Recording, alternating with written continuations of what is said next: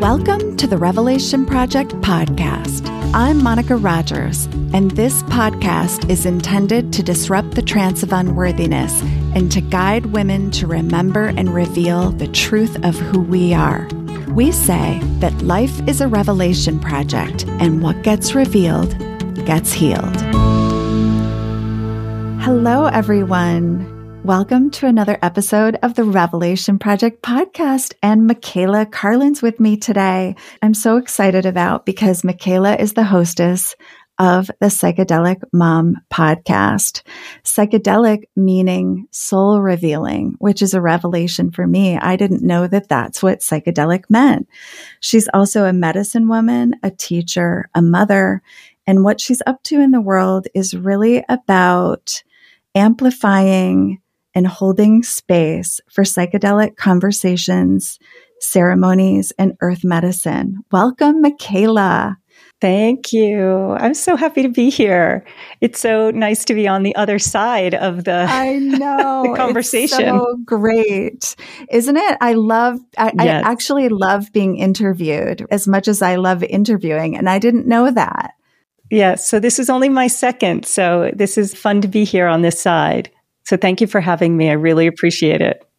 Absolutely. And of course, my first question, I want to go right to psychedelic mom. When did you have the inspiration for psychedelics in your life? And like, just how did that whole thing begin for you?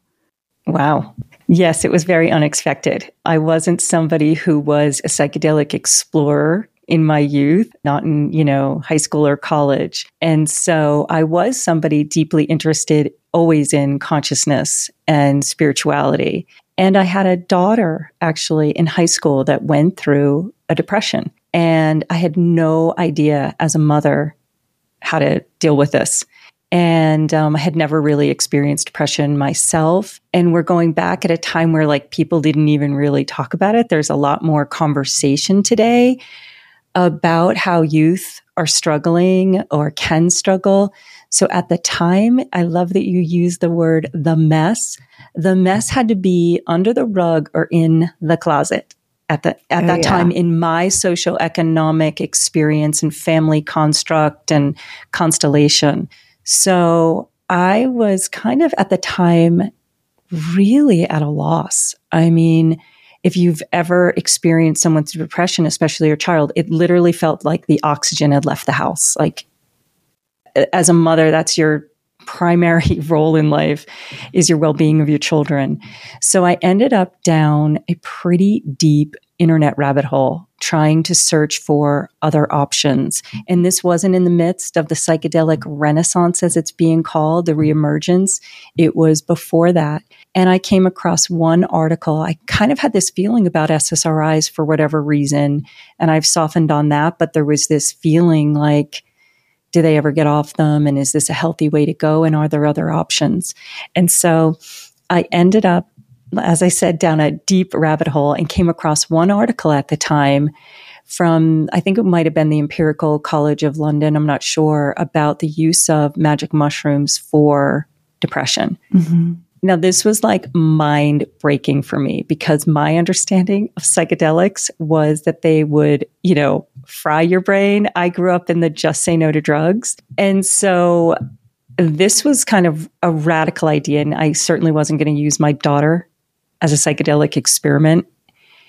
But what it did is I felt this magnetic pull that I cannot describe to this day that kept me in this desire to research and know more. And as I began to research and know more and decided that wasn't going to be the route for my daughter, what I found was many of my ancient teachers and modern day teachers had used earth medicines for their deepest wisdom. And I kind of felt a little duped because I was like, why didn't they tell us this? And they write these books and they have all this wisdom. Mm-hmm. And, you know, I get it. it, it they're not legal and they're still not legal. And there's a lot of movement in that area. But I decided after really hearing the potentials of the raising of consciousness and the deeper understanding of my soul that I would have my own journey And I did. And it really radically changed my life and my life path. So that's how I ended up even doing a psychedelic was a deep desire. My question going in was, can these earth medicines and psychedelics give me access to parts of myself that I don't have, that my conscious mind doesn't have? And that was my question going in. And would it give me a deeper understanding of this cosmos, of myself, of the spirit realm? Yeah, I'll never forget sitting in Charles Eisenstein's kitchen and mm-hmm. him saying, It's a wonder that any of us become conscious without the use of earth medicines or psychedelics. And it's, yeah, it kind of struck me like it lingered with me it, as this contemplative invitation to kind of think about that because we always hear about how alcohol acceptable, good, mm-hmm. plant medicine mm-hmm. bad. It's just so strange to me how, again, everything is inverted. Where we live in this upside down. Totally. Where certain things we are steered away from. And the more curious we get and the more we know about psychedelics, it's no wonder that we're kept from knowing their true power. And truly coming from this place of like, Pachamama, Mother Earth actually grows everything that we need to mm-hmm. heal ourselves and to know, to be in relationship, to be in a deeper intimacy with many of these sentient beings. Mm-hmm. That again, we've been taught that we are not even in the same category or realm that we're somehow above it, that we've centered mm-hmm. ourselves versus included ourselves in the network of things, in the family of things, of all of life on earth. And so, you know, I come back to this place where you, in this great love for your own daughter, start because we we don't the path kind of finds us, I find, totally. right? Like there are these places where we just, we think we're going in one door and we end up, like you said, like down this rabbit hole. Totally different. Where one question turns into another question, turns into another question, and suddenly we find ourselves questioning everything. Everything. And it's continual. It's, you know, psychedelic, as you said, means soul revealing. And what does that mean? It really means to be really inviting of growth, to constantly be in the revelation, as you use, of self. And that is part of this process. And like you said, I went down this path thinking uh, I had this curiosity originally for the help of my daughter. And then, you know, what it showed me was a completely different path for my life. So it's it's just kind of like you said, we I can look back in this and say, if you ever if I had said what is the least likely thing I would have done with my life, this would have been it. Yeah. Well, on this same kind of thread, you often say that motherhood is one of the most powerful psychedelics. Mm-hmm. And so and that women have the right to live outside of the suppressive and oppressive systems of motherhood and relational mm-hmm. dynamics. And I want to get curious about that and just ask you to say more about that. Like, what do you mean when you say motherhood is one of the most powerful psychedelics? Mm-hmm. So, yes, yeah, so we're talking about psychedelic, meaning soul revealing. So, I like to say that anything that reveals our soul is psychedelic. Life can be psychedelic. A trigger, when something triggers us, what is that telling us about where our wounding still is? Mm-hmm. So, and then I look at motherhood. And I would say, I often say that motherhood, yes, is the most powerful psychedelic on the planet because it reveals so many aspects of who we are. It reveals our cultural conditioning. It reveals where we are still wounded. There's no microdose to motherhood. It is a full on heroic dose. It is an initiation like nothing else is. And it's a lifelong journey. And I think the other piece of psychedelic is one of the things that my work has shown me, whether it's through creating dialogue around earth medicines and psychedelics or holding space and also as a mother, is that our growth is in relationship. And so when you have a family or you're a mother and you're in deep relationship with your children, you're going through all aspects of your life. I'm meeting a child at their earliest stages of their development. I'm meeting myself as a mother for the first time. Yeah. You know, it's you're evolving in this evolution together and it is everything. When we go into a psychedelic journey, just like the card you pulled you pulled the card of the forest today before we started this podcast. Mm-hmm. You're going into the unknown. That's what an initiation is. And when we say yes to going into a medicine journey, we literally have no idea what is going to come up. We may have some ideas what might come up, but really the medicine's intelligence is far beyond our human intelligence and goes right to the place that you need to see. And I think that motherhood is similar. When you have a child, it doesn't matter how many books you read on what to expect when you're expecting or what to expect as a mother. they cannot touch the actual experience of being a mother. And the same is true of a psychedelic if someone said to me, What was your experience on ayahuasca? I can't really convey the layers and layers of felt sensations and wisdom and knowledge given. And as you know, as a mother, I could, you could never tell, really describe in words the mess that you've been involved with, mm-hmm. the beauty that you've experienced, the days where it is like, I don't know what to do here.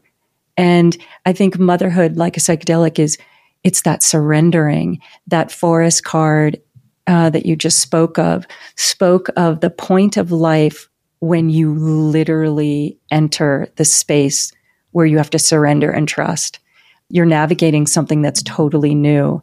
And motherhood, again, I just think, you know, my children are adult children now, and it's a whole nother realm right of parenting. And one of the things that psychedelics have done for me was and I think this is part of what psychedelic means in the soul revealing is you suddenly are shown all the conditioning that you were raised in, your social, cultural, political, economic conditioning. Without that wisdom, you just repeat that's why history repeats itself. You just repeat the past.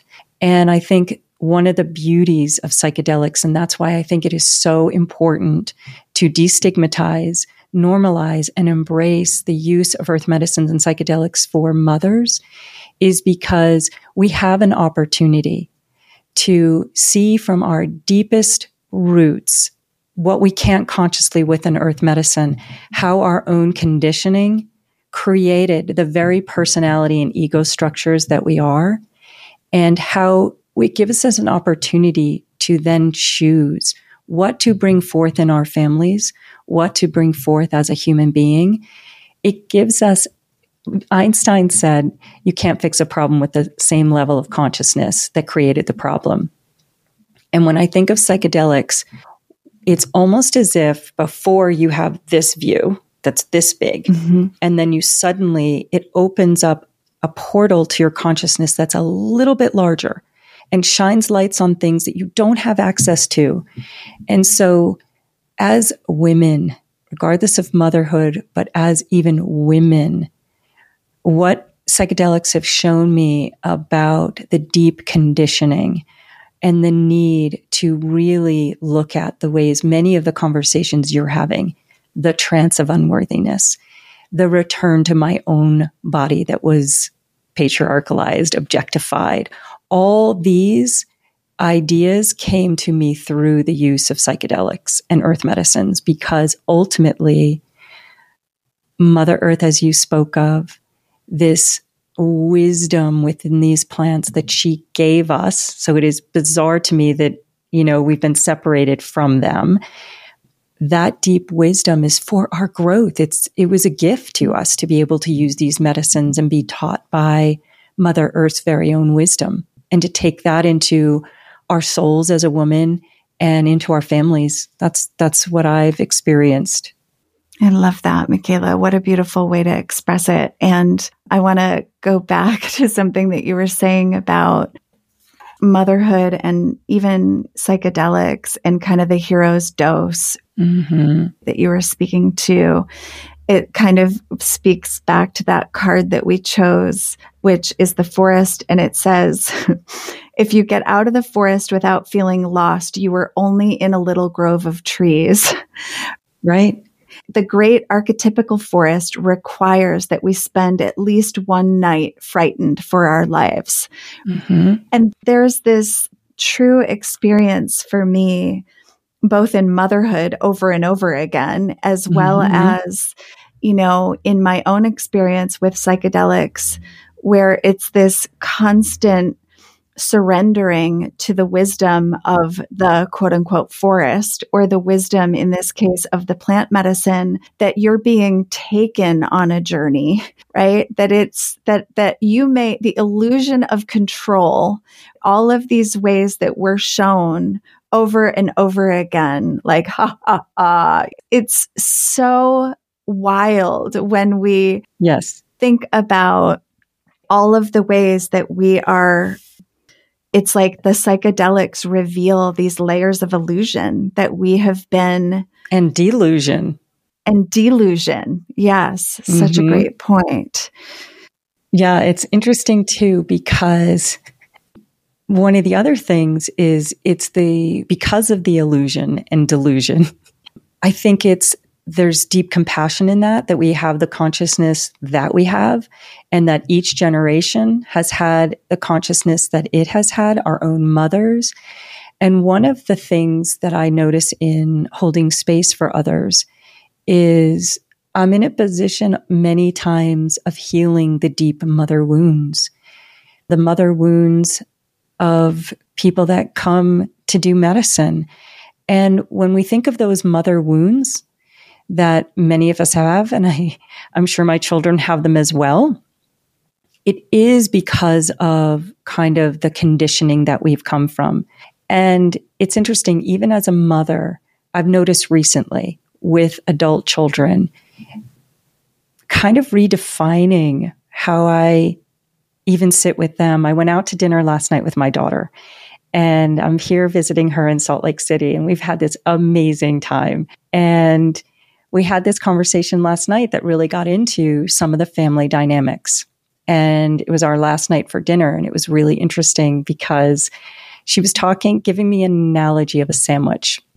And if you take one bite and you don't like that bite, you know, there's a lot of good, but can we talk about the one bite that, you know, wasn't great?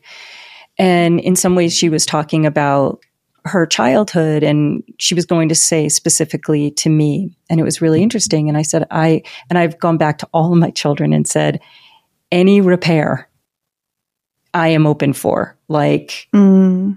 you know anything that i reprised from conditioning i am always open to repair. But it was interesting last night was a little bit of a different conversation and it was i'm always open for repair and to do any anything. And I also no longer want to be in the box of being a mother that doesn't have feelings, that has to suppress her own experience at all. Uh, yes. Who, yes, do you want to talk about the bite you didn't like of me? Sure, let's set time aside for that. But how would you feel if I showed up and said, Can I tell you the part of you tonight at dinner that didn't work for me. I said, mm-hmm. you kind of need to be ready for that conversation. And I said, I want to hold space for that conversation because that's how we heal. And we've done it many times, but it was me kind of affirming, like, I also get to say what my experience was. I also yes. get to say what my feelings are in this while holding yours. That's what adult relationship is. It's a dance together of growth. And so that's a whole new forest that I'm walking. Yeah, I love that so much, Michaela. There's so much I love about what you just said. I often find myself with my family also needing to almost notice the multiple conversations that are in a space or wanting to be had in a space and noticing which conversations I'm willing to have in that moment and which conversations need to be put aside for another time. Mm-hmm. Mm-hmm. Because it, as we check in with ourselves, there are these true experiences. One, which is like, I'm not prepared. I am willing. Not resourced. I am, I am right. I am willing, yeah. but I am not ready to have that conversation tonight. tonight. Yeah, exactly. Right. And and so it was like what I'm hearing is that both end of like, yes, I am willing at any point to repair, and mm-hmm. that I, you know, let's set that for that time aside on another day where we can really honor that conversation and explore that conversation. Yeah. Exactly. And where you might have before, as the all sacrificing mother who didn't notice all of the patterns and the way that we're conditioned to just be of service at the expense of ourselves all the time, would have not laid out that so beautifully with your daughter. Mm-hmm even just saying it was like, just saying it was like, okay, now I'm ready. Yes. you know, it was kind of like just even saying, hey, I get to have boundaries and say, like, I'm exhausted. I've been traveling. I've been taking care of everybody else. And, you know, maybe for this conversation, I want to be more resourced. And even just saying it, I was like, okay, I'm ready. yes. you know? Right? Like just just hearing yourself have your own back and knowing that your daughter saw it too and mm-hmm. and like there was something actually even in that that created space to then that created the resource like that that was the resource. So fascinating. I love that.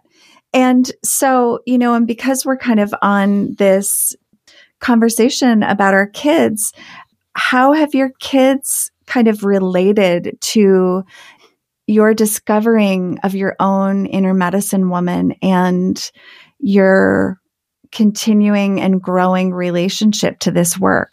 Is that something that it's been a process actually, and it's almost an upside down process in a way because you know it's usually usually our child that's going off and doing something that's out of the norm and we're like mm, you know, hold on here and we're trying to figure it out as parents. I think it was with, hmm, yeah, I think it's been a process. And actually, when I, the other part of the journey of psychedelics and earth medicines is, you know, it's not all beauty, it is the forest. As many of the most cosmic, beautiful experiences that I have had, I've also had to go into the deep, deep wounds of myself. And, you know, at some point, I think they were like, what is she doing? Again, this was prior to the psychedelic reemergence. So nobody was really talking about psychedelics yet. So now it's like, oh my gosh, this is amazing. You know, this is amazing. But in that gray foresty area that I was in, I was really kind of being judged. And I finally had to say, like, you know, I don't know if you think I'm just like off doing psychedelics. I said, this has been a deep, deep healing journey of going into many memories and traumas that I didn't even have access to. And so, you know, I don't know what your impression is of this, but I really need this is this is something that I'm really committed to. And again, it was hard for me because I didn't realize how much I had, it's hard to say, but like really wanted their approval, even like wanted my children's approval on so many levels.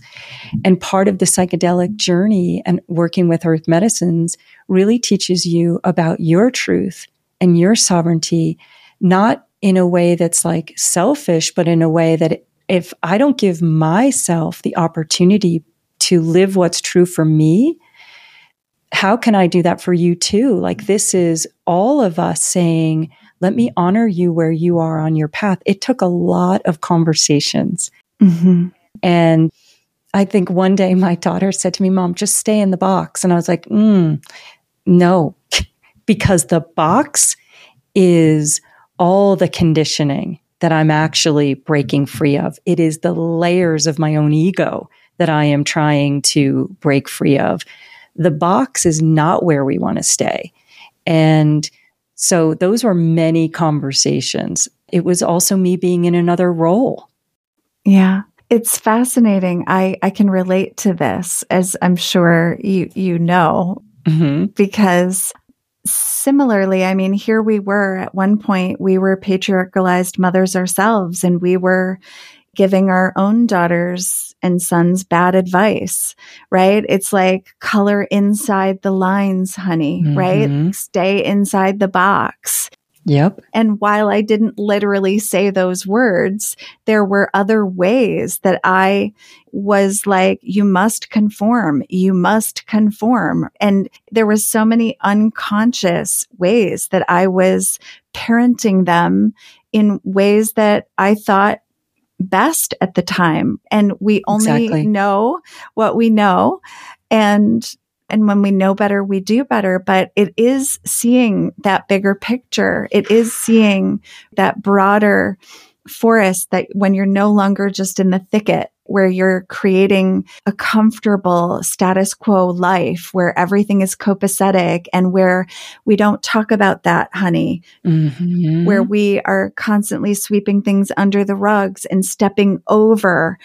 And, you know, it's like, the moment you start breaking the mold and then you start recognizing, like for me, it was initially my divorce, my dark night of the soul, all of the things that signified my breaking the walls of and the confines of this box that I found that the very people I loved the most were so afraid for me. They they wanted me to go back in the box. Yep. I was stirring up something in them that that made it scary to be around me. Like suddenly whatever it was that I was going through was going to be contagious right and wreck wreck everything, everything, right like wreck this pretty picture that we've all said this is what living really is like we've we're all in agreement yes Right. And so what we start really revealing are these hidden agreements. If you promise not to look at my shit, I promise not to see your shit. Mm-hmm. But when we start actually calling our own selves out on our own shit, right? Then it's no longer are we, we're just modeling this place of like, permission and approval and people do not know what to do in the face of that. They're like, holy shit, this feels reckless. This feels dangerous. This feels whatever it is for them, but it's, it's a really, uh, it's a really gritty part of the path, I think, of like toward freedom is like this part where we no longer fit in the image that Mm-mm. people have been comfortable with us in, especially as our as mothers, as the mother. right. I don't know. Think of the role that mothers have had. You know, it's interesting. My mother has been listening to my podcast and like she's literally my biggest fan. And she was telling me the other day that she was at a reunion, her high school reunion, and she was telling people that that I had this podcast called The Psychedelic Mom, and people were like, oh, "Drugs?" And there was one woman in the group that had an understanding of it, and my mother said, "Well, that's what I would have thought." And it's so fascinating to even watch as my mother has listened uh, she has asked me at least 10 times, when are you serving me medicine? When do I get to do this medicine? And so, kind of, I've let this kind of go for a year until about a week ago, she said, Do you not want to serve me? And I thought, you know, mom, it's just, you can go into really difficult places. And she said, I know that. You've said that. I've heard it. And I'm, I can do that. And you know, it's it's interesting to hear now my mother having at her age this recognition of wait, what choices did I actually make in my life? Mm, yeah. Wow. You know, what choices were sovereign choices outside of what my family wanted for me, what my religion wanted for me, what culture wanted from me. It's so powerful, you know? And so I said, yeah, I'll definitely serve you medicine. So that will be absolutely fascinating. And um, fascinating. Um, mm-hmm. And so it's like growth together, you know, and, and even the daughter that I was with last night, she's interesting because she was the one that went through depression in high school.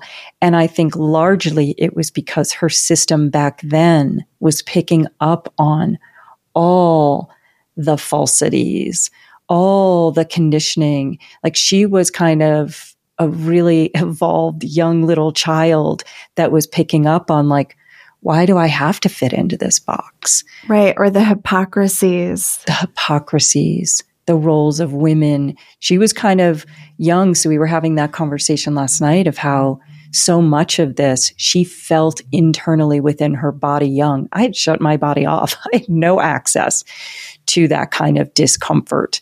And yeah, she felt it young. And I think sometimes that is happening with this younger generation. They are highly evolved a lot of mm-hmm. them. I have mm-hmm. conversations on my podcast with 25 year olds, and I'm like, how in the world are you right. Do you know what you know? Right.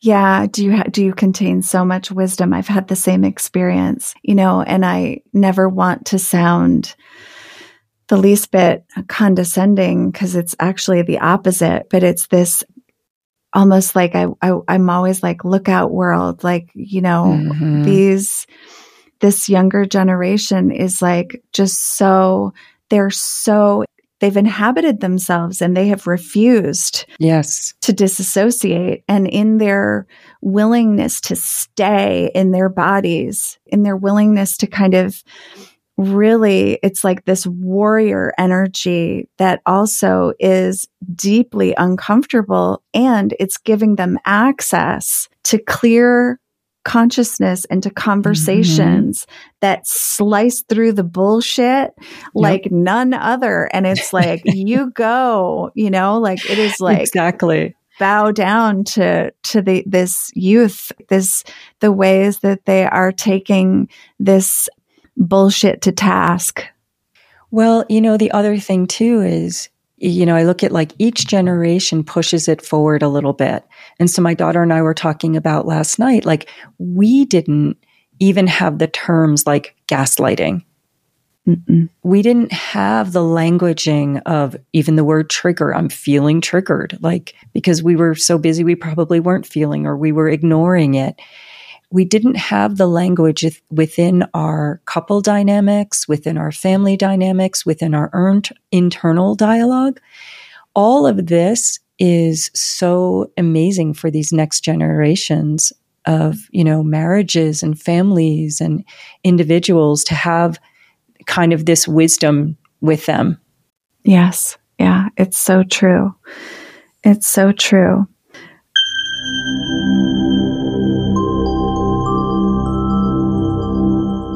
Women know on a cellular level that the time is now for us to raise our voices, share our stories, contribute our wisdom, and to take a stand. But so often in the moment of truth, whether we want to lead a workshop, launch a podcast, write a book, or start a movement, we wonder if we really have what it takes. So we put it off for another week, month, year.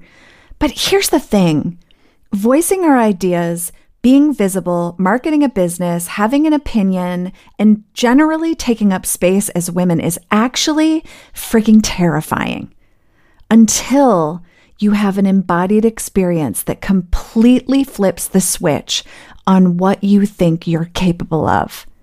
If you've been listening to this podcast for a while, you know that I'm a graduate of Megan Jo Wilson's Rockstar Camp and that it changed everything for me. I had absolutely no training as a professional musician, but something in my body knew that the experience of singing on stage with a live band would liberate my voice like none other. That's why I'm so thrilled to spread the news that Rockstar Camp is back, and now it's your turn to step into the spotlight. This is not a school of rock, it's not karaoke, and it's not meant to launch your singing career. Rockstar Camp is a feminist leadership development program based in somatic healing, coaching, performance art, and the life changing experience of saying yes to your fullest expression. On the other side of the journey, you will find your options expanding. Your boldness will be fueled. Your willingness to take risks in the name of your deepest desires will become second nature. Hiding will no longer be an option. Believe me, Meg and Jo will make sure of it. If you've been looking for a tribe of women who are done with playing small and a training that is so much more than a certificate of completion, then I hope you'll go to rockstarcamp.live right now to get all of the details of the full experience and apply for this next cohort. If something in your body is telling you to go for it, don't think twice.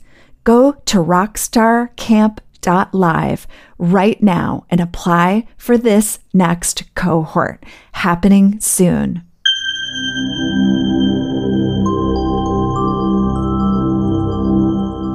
I've loved this conversation so far and I'm wondering, Michaela, like, where do you want to take the conversation next? Because I feel like we're at this place where I could take it in so many different directions. What where would you like to kind of explore more or what would you like our listeners to know?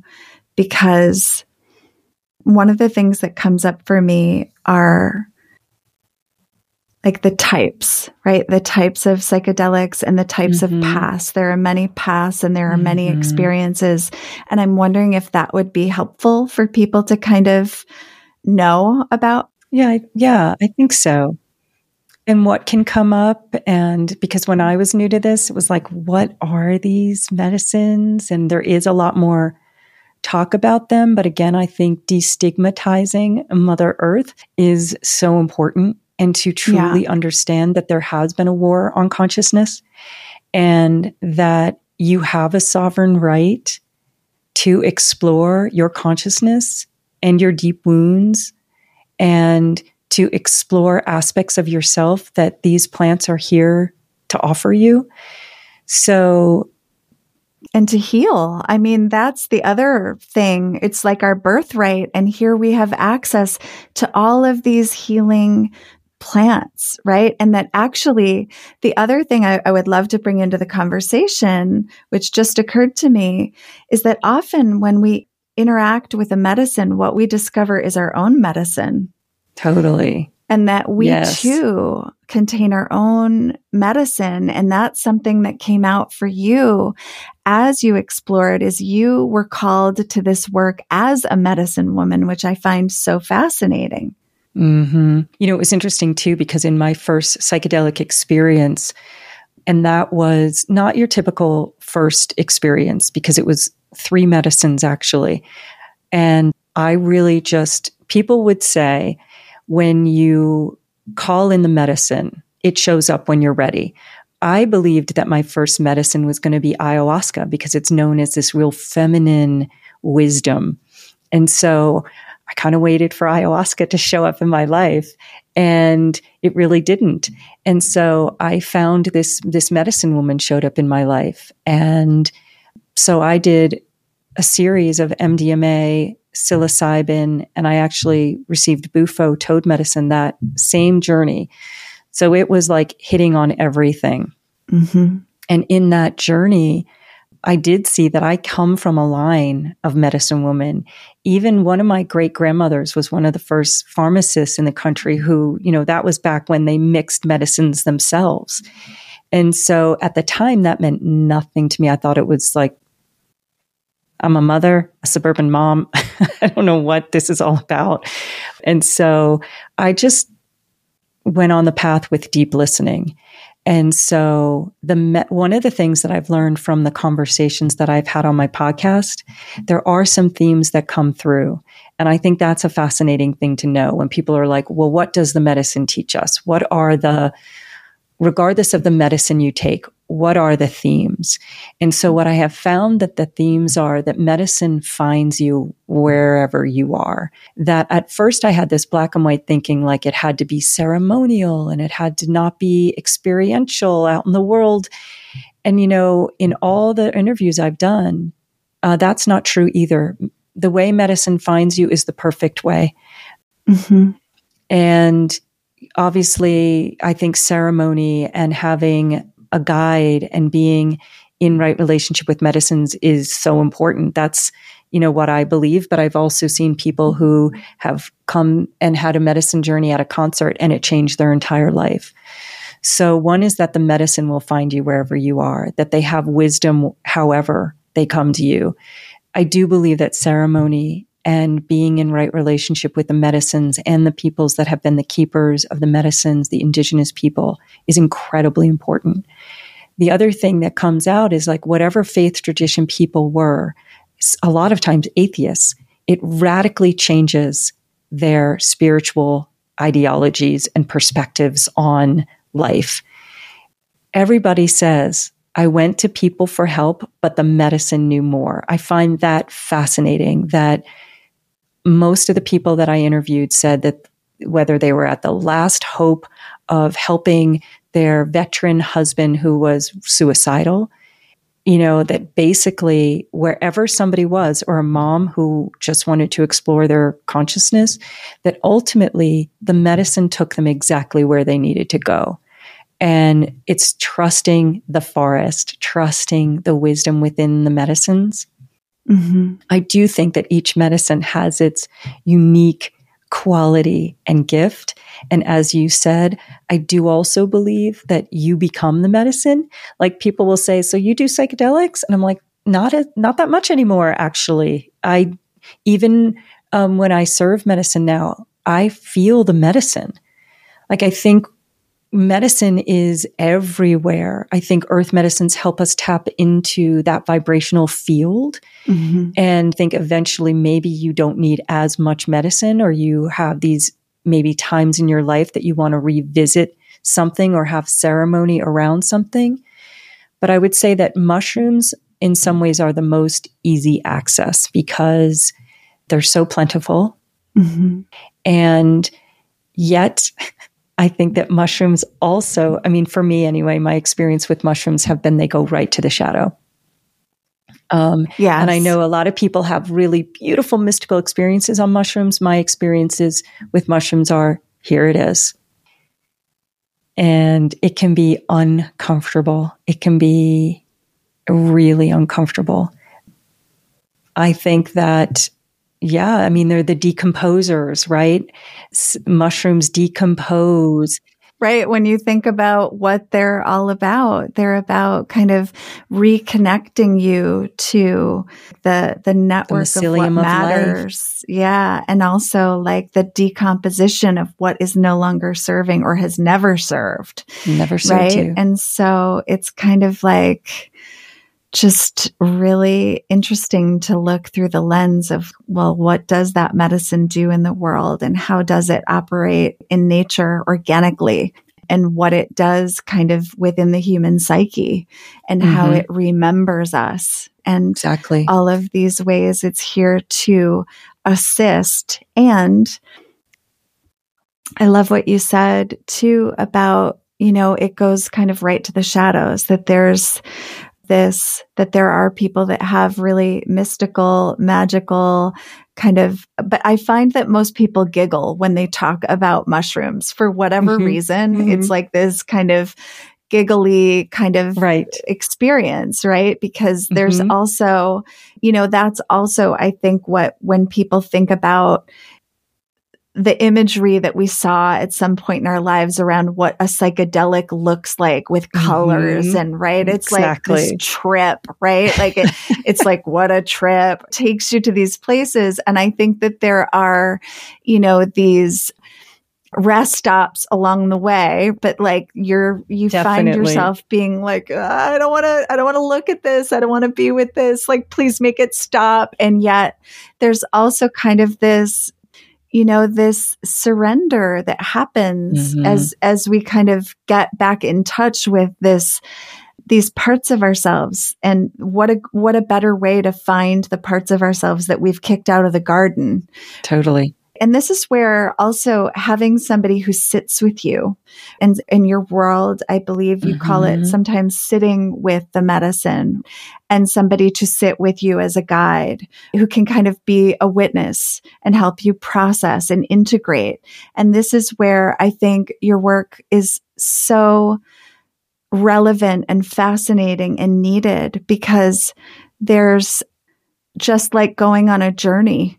Yes you come back and your whole world is reoriented. Totally. And then you you need to integrate and embody what you've experienced. Yeah, it's interesting because I don't think my deep healing would have happened with just the medicine, to be totally honest.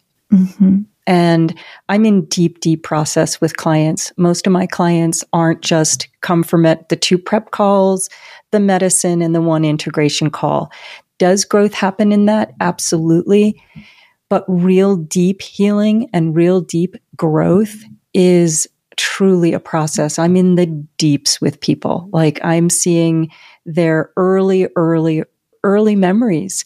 And yes, I, you know, even before this, I had a client call of someone who just did medicine. And, you know, she's like, I thought it was going to be so mystical. And the medicine brought her to these memories that were difficult. And, you know, these are the, when I look at, you know, when you think of a mushroom and it decomposing, and I loved what you said, because it is, all of these medicines help us remember the truth of who we are, remember our deep connection, not only to each other, but to Mother Earth and to all beings. It really is also the deep connection to ourself first our remembering of our own system, our own body, our own deep wisdom within. And the mushroom as the decomposer goes right to those things that you, as you said, that no longer serve. So as much as people sometimes want that mystical experience, the mushroom is like, hmm, this is what's going to be most beneficial to you right now. Well, and it's probably standing in the way of you even having a mystical experience. Like until exactly. that's dissolved. Exactly. And yeah, until that's dissolved, you're really living from that. If you look at your life as the out picturing of what's inside, and that's one of the things that with clients, I do feel like, you know, is one of the gifts that I have, and I think it's come through medicine, is this ability to tie the connections of someone's life that for some reason, when you're in it yourself, they you can't tie it together but it's like the very childhood wounding and how it's reflecting in the present day. And the very need that's not being met in the present day wasn't met long ago. And so a lot of times to really come into our sovereignty is to heal kind of the pain body of the past is to go mm-hmm. back and look at those things. And i look at it like this. A lot of times i love internal family systems and that to me is such an amazing pair with earth medicines. And that's the idea that within us are all of the parts, the little girl parts, all ages. And we have this metaverse of self that is still alive within us. The thing, when we feel a trigger, it's actually something from the past. It's our body responding to something in present day that is unhealed from the past. Otherwise, it's that part is reintegrated and we just respond in the present moment. We're not really like feeling that intense sensation within the body. And so when I think of mushrooms and these medicines, especially mushrooms as a decomposer, what we're really doing is the adult body now has the capacity to decompose, to feel, to feel everything that was pressed down, suppressed, to like the body keeps a score as we know. And so what we're really doing with medicine and the integration work is going into the very place in the body where that memory is held. And we're using the adult body to feel the sensations that were never felt, to express the words that were not able to be expressed, and to really move through whatever that incident was because it gets stuck in time, it gets stuck in the body, and it gets stuck in our physiology. So ultimately, that work is deep, deep work. And it takes incredible courage to go in and do that deep work because when somebody is coming up against a memory or some sensation that they've avoided their whole life unconsciously, when it's there in the moment with a mushroom or with ayahuasca or with any other medicines can be different, they just freeze up because it's as if it's live. It's, it's mm-hmm. as if it's happening live. And so there are other medicines like an MDMA that is a little bit more of a disassociative. So you're experiencing the wound from another perspective where um, MDMA is an empathogen. It opens up the heart. It helps us feel deep, deep compassion. It does separate us from going into the, a lot of times, the deep um, grief, somatic, and somatics. I feel like the mushrooms and ayahuasca do that more. When I look at ayahuasca in some ways, I feel like it's a combination of psilocybin. This is my own experience. And it kind of, in my own experience, has brought me to the shadow, but also brought the light in this, in all the journeys. Mm-hmm. And somatically moved things through my body, like deep sensations that I had no idea that were there. And then there's a mushroom like bufo, which is toad medicine, which is completely different. It works, I think, on an, I don't even think we truly understand how it works. I think it works right. on an energetic level because your consciousness is gone. You've been dissolved in a lot of ways into oneness. Somebody explained Bufo once as a hall pass for the soul. Like when you think about, you know, how you like get a hall pass in school right. and you're like, right. I have a hall pass. It's like you're like out of your body.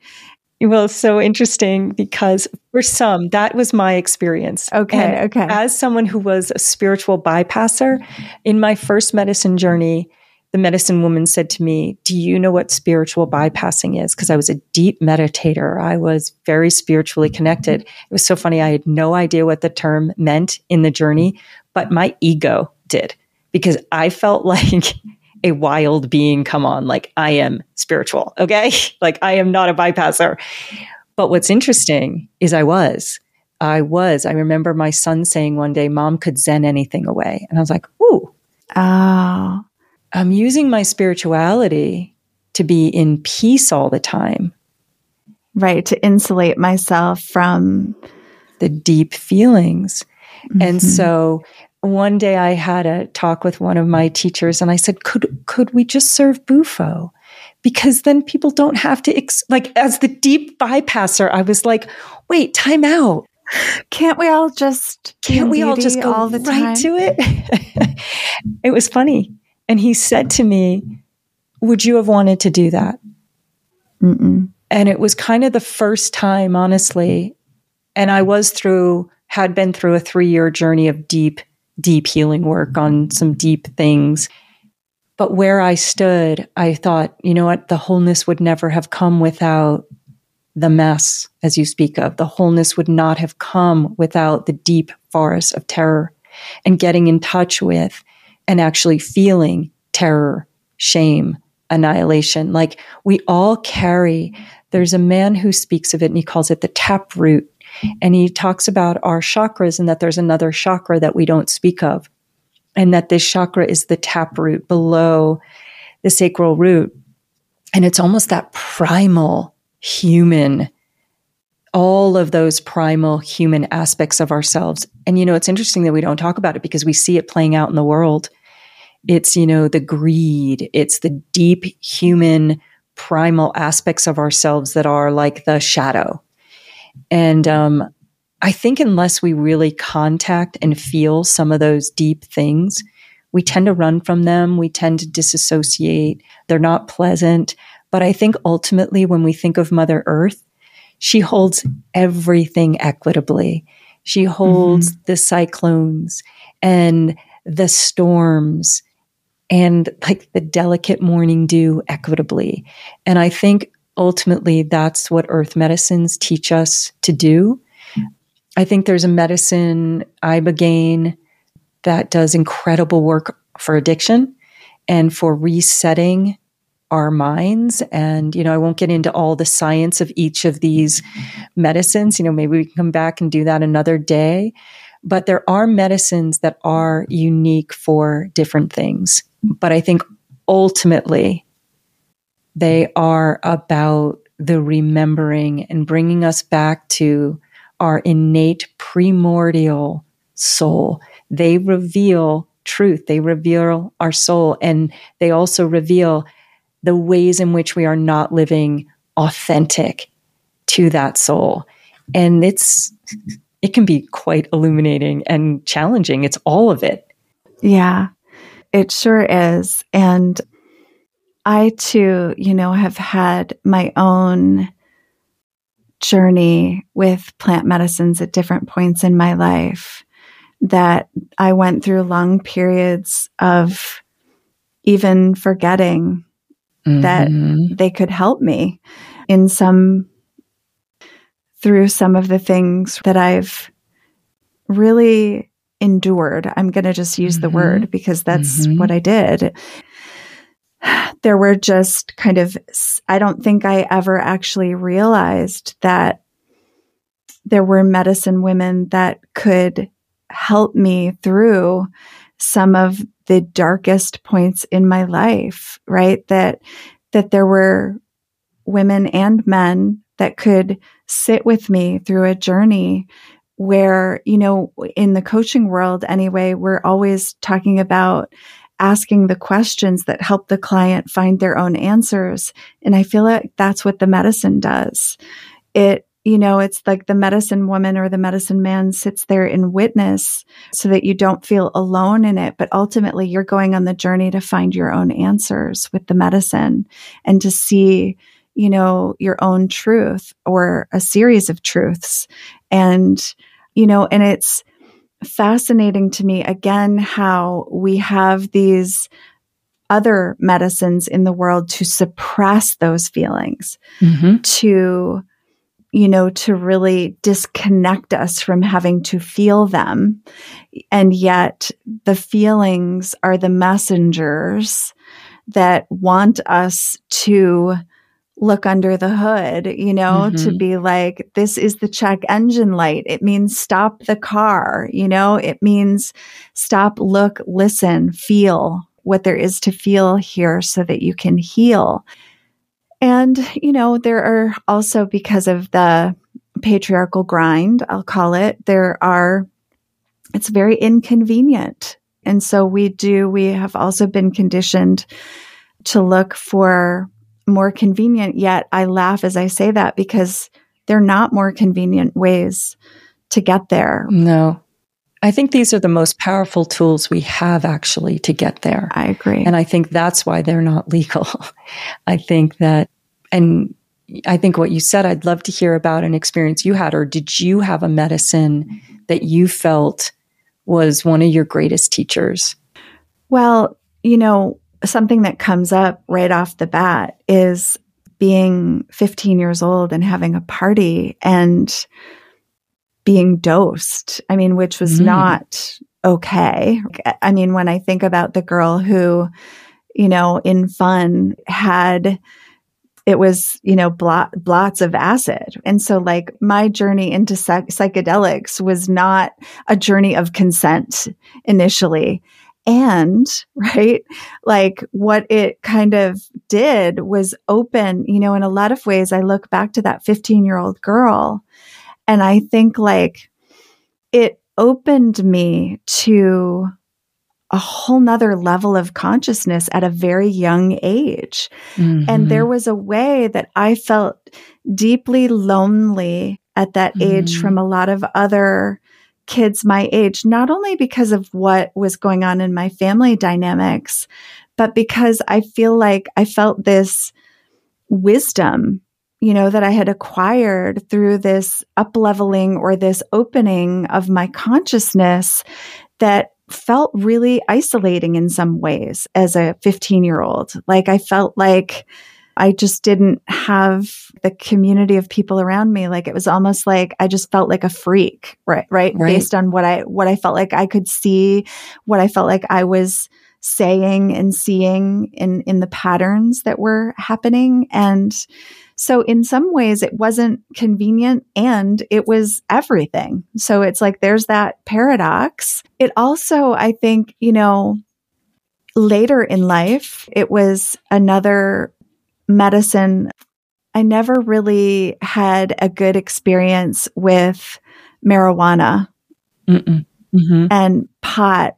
I never really got it why people did it until I did. Mm-hmm in in a smaller way but it wasn't really until I came into kind of understanding plant medicine as this more sacred way of being with it that I really began to consciously choose. I think I'm ready to see and experience whatever it is this plant medicine has to offer me and to start setting intentions with it and to sit with it with somebody who was serving it, like a medicine woman like yourself, and to do it in a way that felt very quest like, you know, and really opened me then to really dissolving, I feel like, a lot of these unsurfaced fears that were really kind of keeping me from speaking my truth and being more visible in the world. Things that I couldn't understand about myself, even though I'm really social and outgoing, why did I have terror in certain situations? Right. And it was, it was by doing some plant medicine that I was able to understand that more deeply or to understand what my role was in certain relationships that I actually was able to see that through plant medicine.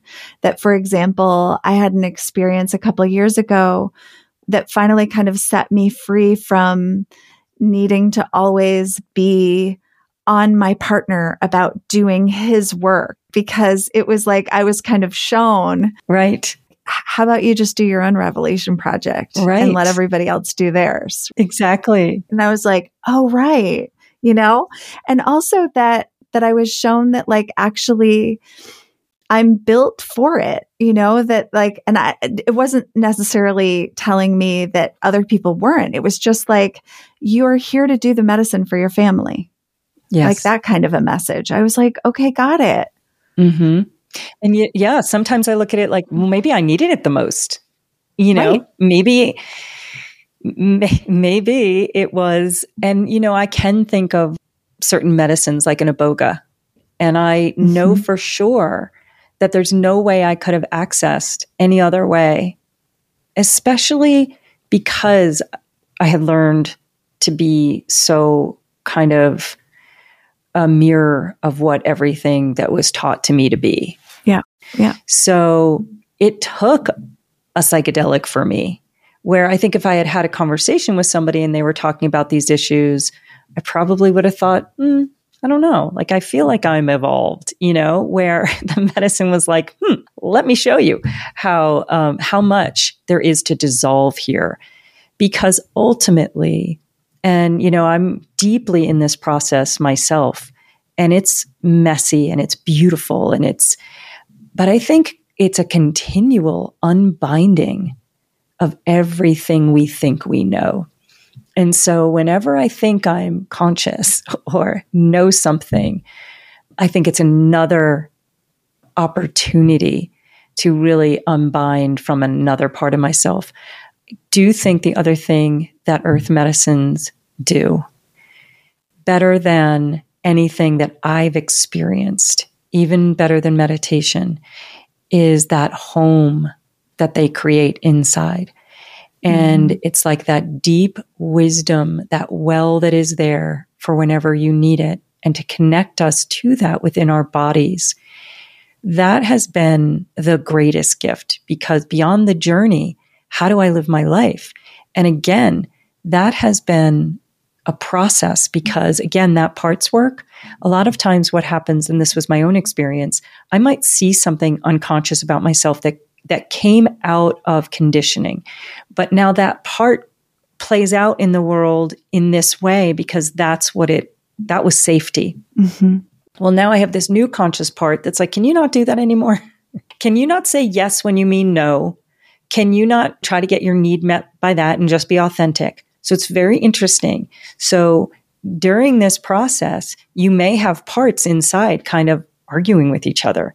And then it's right. speaking to those parts and saying, okay, part that knows and is more evolved, can you just be patient with this other part that isn't there yet? Yeah.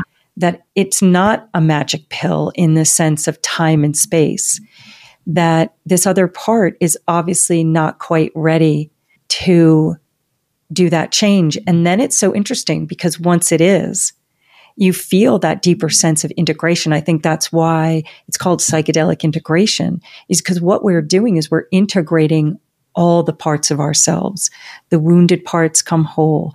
The unacknowledged parts learn to get their acknowledgement and validation from themselves. And there's this wholeness that happens from within. And in that wholeness, relationships emerge from there. And when the patterns show up again, whether it's a a way of conditioning within our family. So let's say we had, um, you know, a way of relating that comes from generations and generations. And by the way, that's another piece that medicine shows you is the generational lineage that you come from, the shadow of it as well as the beauty of it. Mm-hmm and it's unbinding from the parts that don't serve the whole and being the one to say no more like no more like even if it's this isn't my family but whether that's addiction or whether it is just unconscious ways of being and it's uncomfortable change is uncomfortable for people it's it's you know we all come here for our unique growth one of my teachers says you know love is your blueprint choice is your power. And um, life is happening to you, not for you. And I always remember that in the times that are difficult, like life is happening for me. This is an opportunity for growth. And that love is ultimately but my blueprint and earth medicines like seed that within you. And I can go out later today and be unconscious about something. You know, it's of also course. the deep compassion that as when I think of what does it mean to live a psychedelic life, I think it means to embrace growth, to embrace authenticity, to be deeply honest with ourselves, knowing that we're only as conscious as we are. We can only see what we can see, and to continue to put ourselves in the forest, to continue to put ourselves, humble ourselves to earth medicines, to um, someone else's input, like my daughters, you know, humble ourselves to hear the feedback that we need. I think to live a psychedelic life is really to continue to evolve and to live from our truest nature as best we can. Yeah, there's a deep integrity, you know, as I listen to you, right? Like that that's the word that comes up and I love that you use the word humble mm-hmm. because because it, I mean, that is so true for me in terms of it's so humbling, but in a very, in a very profound and positive way. I think we can think about being humbled as like, you know, a bad thing. For me, it's like, it's where I'm back in integrity, you know, where I'm back in right relationship with myself and the world around me, where mm-hmm. I have a, a true gratefulness that reminds me of what it is to be here, like what a gift it is mm-hmm. to be here. It brings me back to life in this place of true love and harmony. And it's not necessarily the place that we stay, right? Because mm-hmm. we, you know, like you said, go off and like, but it's these glimpses, these moments where we're, you know, like back on track and back in, you know, the flow and it's a helpful ally. And that's mm-hmm. the word that comes up for me about plant medicine is it's such a beautiful, helpful, tender, compassionate, fierce and loving ally. Mm-hmm. You know? Yeah, it's it's interesting too.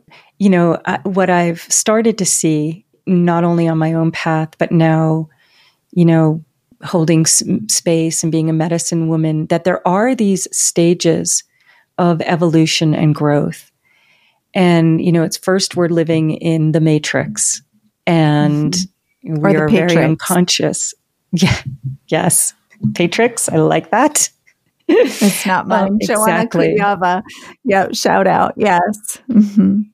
And then I think what earth medicines do is suddenly you realize, whoa, I'm in a matrix, patrix. I'm in a system that I wasn't even conscious that I was in. Right. And then the next level is the deep healing from that system and the deep acknowledgement of your personality that was constructed outside of that, separate from your true nature. It's all the aspects out of survival. Out of survival. Exactly. And then, you know, I think that's a continual process. And mm-hmm. uh, I just started working with someone who's, you know, I think there are very few people maybe on the planet uh, that are truly liberated, that uh, like live in the non dual state. And so I just started to work with a teacher. And it's so interesting because I think in the psychedelic space, you know, you start to feel like, oh, I'm, I'm really evolved. I'm really conscious. And then there's like a whole nother level. And I'm like, oh my gosh, it's another matrix that I have to break out of. Like it's another mm-hmm. kind of, there's a whole nother level of really living from the true state of non duality. And one of the other things that's really interesting about earth medicines, I just interviewed Alexander Beiner. He was a co host and co producer on Rebel Wisdom, which was a great podcast.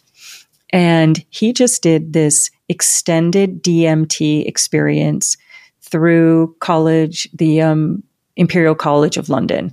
And so DMT usually is a 10 minute experience. And DMT really shows different realms. I have not experienced DMT, but it's like people talk about cities and meeting all sorts of different entities and it being more real than real, which is true about a lot of the medicines. It feels more real than real. And when I said, you know, what it was the most kind of the most profound part of this. He said he just wrote a book called The Bigger Picture that's coming out. And he said, you know, it's a part that actually didn't make it in my book, but it was his personal experience. One is how tiny, how tiny and insignificant we are because he saw like the magnitude of multiple dimensions, but how significant our own work is. How significant when we make a change, how it truly affects the whole which I thought was such a beautiful thing. And his own experience at one point, it was his own personal experience that the medicine was kind of showing him that he had barriers, the barriers to like love, maybe.